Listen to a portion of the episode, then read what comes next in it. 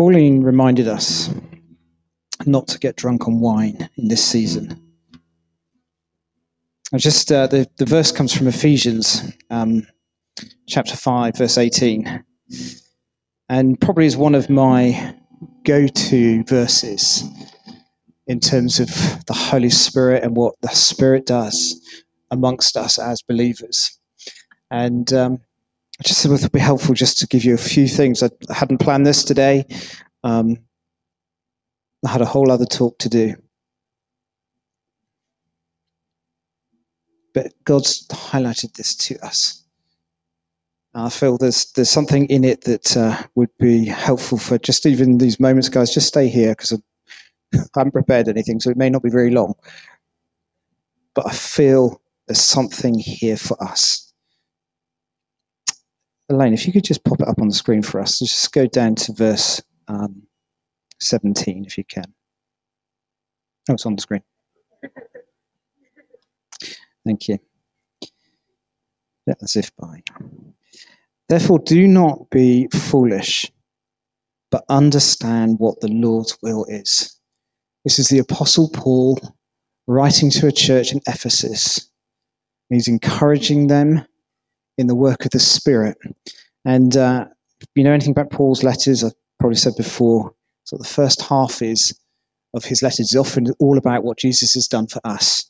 And you, you get that in, in, in many of his letters. And then sort of the second half is okay, in light of all that Jesus has done, churches, this is how you now live. This is how you should be operating. This should be how you should be anticipating what God's got for you.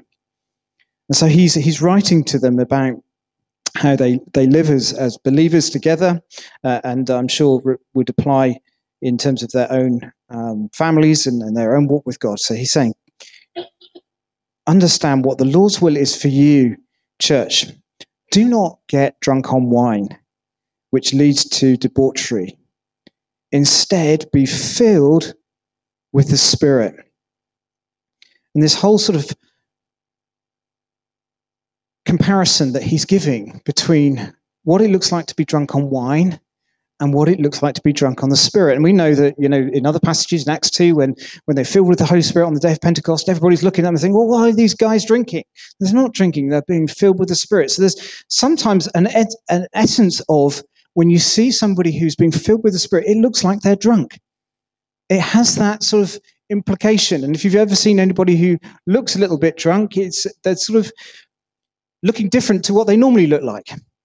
There's a, some, a change, but when you're drunk, you're not in control. You're not remembering what's happened. You're not seeing what you're doing. But being filled with the Spirit, you're still in control. And yet there's an impact of God that gives the impression of looking drunk. And so he's making this comparison that it's actually okay to be a little bit different when God's meeting with us. And we have to be sort of relaxed in God's presence that sometimes he does things that feel, for us who are British, very un British like. And, and we like to be reserved. We like to sit in straight rows. We all like to face in one direction. And, and yet God comes and he says, Do you know what? It's a little bit like imagine uh, uh, an old school um, blackboard Remember what old school blackboards were like when they used to write on the chalk and then they get the old dust rubber out and you'd rub away the chalk. And then you write again, you rub it away again, you write again, you rub it away. And you just get, end up with this sort of smeary mess. Do you remember those who, who were old enough to remember blackboards? Um, uh, these guys don't even know what I'm talking about. now it's whiteboards and it's all very clinical and it's all very smart. And, and in fact, whiteboards are dying away, aren't they? Because it's all this stuff that has nothing. It's all presented on computers. Well, being, being a life in the spirit sometimes is a bit like being a blackboard. Sometimes it's a bit messy. Sometimes it actually isn't clean and clinical and, and, and sharp. And actually, the way God deals with us can be messy. And we must be always open to being messy, not ever to be polished and formal. And just this machine of church life is just so well precisioned but actually, being part of God's family sometimes looks a bit of a mess. But actually, when we're a bit of a mess, God works with us. When we feel like our life is like eggshells, do you know that's when God does his greatest work? Often it's said, isn't it, that uh, it's not in the mountaintops is the fertile, fertile soil. The, the fertile soil is actually in the valleys. It's, that's where the hard work of walking with God often is, is done. So he's giving this comparison between being drunk on wine and being filled with the Spirit. And this whole sense of being filled with the Spirit is not a once off filling. It's not a moment in 1986. I was at this meeting and God met with me, and I knew I was filled with the Spirit. Now, those can be memories that are important to us. There was a day when I, or a season, perhaps more than a day, I remember when I actually met with God and being baptized in the Spirit, is that I, as I discovered who He was and what the Holy Spirit was wanting to do in my life. Uh, so there is a point where we can look back and think, yes, I remember that. But actually, what Paul's saying is he's be filled with the Spirit. It's not a once off. It's keep being filled. That's the tense behind the verse. It's a, as you every every time you come to Him, be filled with the Spirit. And of course, He's writing not to individuals. He's not writing to a Steve Hunter and say, "Steve, be filled." He's writing to a church. And so he's saying to the Weymouth Family Church of his day, "Church, keep being filled with the Holy Spirit. Don't let it be a once off thing. Every time you come to Him, be ready, be open."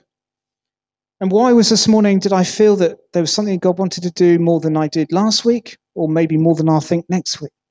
I don't know. But what we do want to do is come with a sense of uh, uh, an, an, attitude, if you like, of being continually being filled with the with the Spirit. It's in what's called the passive voice, if you understand sort of English uh, grammar. And what that means is that it's not something that we can do. I can't fill myself with the Spirit. Only God can fill me. And so, this sense of passive voice is that God is going to do something that I can't do for myself. So, I can't come in here and just think, oh, okay, this morning, Holy Spirit, I'm ready for you. I just, I don't, it's not a switch. It's like as God fills us, He then moves. We need to be open to Him, but it's His voice that comes to us.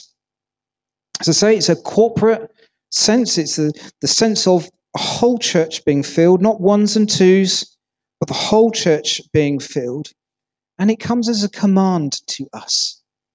It comes as a, you know, if you feel like it, you can be, no, no, no, this is a command to the church from Paul. Church, continue to be filled with the Spirit. Why? Why is it important for us to be baptized in the Spirit and be filled with the Spirit? So, verse 19, so that you are able to speak to one another with psalms and hymns and spiritual songs.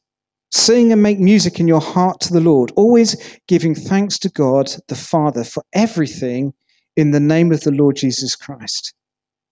The reason we get filled is that we want to hear God speak. We want to know that He's present. And you know, as I go home from today, I know I've been impacted by God through the church being open to his spirit moving and people being willing to stand up and say, I feel God saying this to us. That's new wine. And every time we come, it's new wine. It's not the same, it's not the same prophecy, it's not the same scripture, it's not the same tongue. It's new wine every time we come. And we need to be people who are constantly open to his spirit. Amen. Amen we're going to sort of come towards a close, but I, I just want us again to, uh, perhaps James, as he just leads us in, in a final song, let's just come with a fresh sense of, do you know what?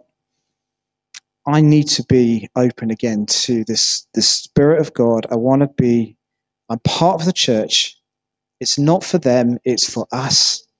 It's not for an individual, it's for a corporate body.